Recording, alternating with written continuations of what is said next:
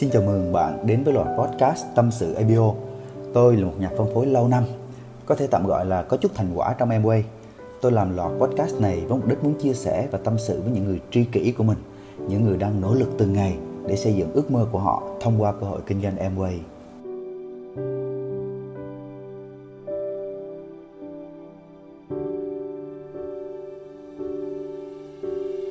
Xin chào các bạn, tập ngày hôm nay tôi mượn một ý tưởng của một doanh nhân vĩ đại người Nhật, ông Inamori Kazu.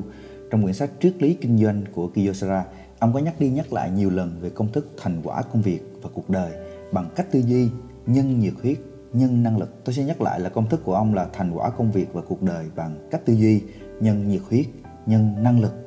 Bản thân tôi sau quá trình nỗ lực và có được thành tựu của mình trong kinh doanh này, tôi hoàn toàn đồng ý với ông Kazu về công thức này. Tôi xin được phép điều chỉnh một chút cho phù hợp với ngữ cảnh của chúng ta, những nhà phân phối Amway. Đó là thành tựu trong Amway bằng cách tư duy, nhân nhiệt huyết, nhân năng lực. Cũng như hầu hết nhà phân phối Amway, tôi có xuất phát điểm rất là bình thường. Tốt nghiệp cấp ba ở một trường tỉnh lẻ, sau đó tôi vào học Đại học Kinh tế Thành phố Hồ Chí Minh với một số điểm đầu vào và điểm tốt nghiệp trung bình, không có gì là xuất sắc. Cho nên có thể nói về mặt năng lực thì tôi chỉ là một người vô cùng bình thường như bao sinh viên đại học vừa mới ra trường khác. Và cũng tùy theo tâm trạng mà nhiệt huyết hay còn gọi là sự nỗ lực không hề thua kém ai của tôi có thể đạt được nhiều cấp độ khác nhau.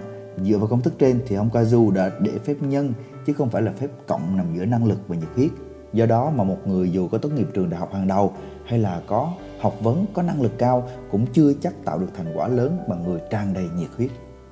Ví dụ, một người có năng lực là tám mươi, nhiệt huyết là mười, tích của chúng sẽ là tám trăm. Mặt khác, một người có năng lực là bốn mươi mà nhiệt huyết luôn là chín mươi thì tích của chúng sẽ là ba nghìn sáu trăm. Nếu là phép cộng thì khoảng cách sẽ không đáng là bao nhiêu, nhưng khi là phép nhân thì ta sẽ thấy được sự khác biệt vô cùng to lớn của hai người này trong thành quả mà họ tạo ra.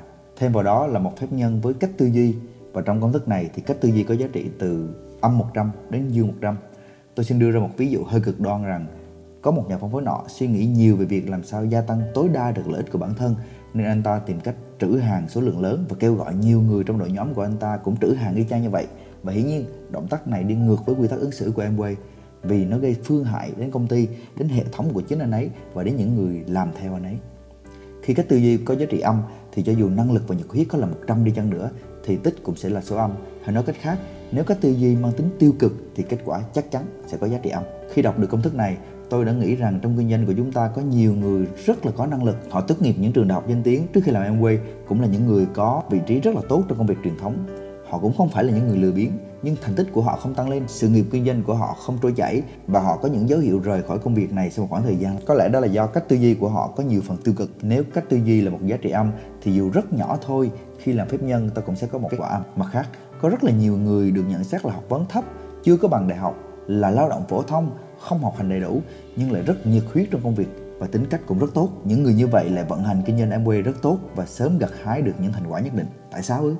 Bởi vì cách tư duy của họ mang giá trị dương, họ nỗ lực thay đổi bản thân để hoàn thiện hơn mỗi ngày, họ luôn giữ tư duy tích cực, năng lượng làm việc xông xáo để tiến về phía trước.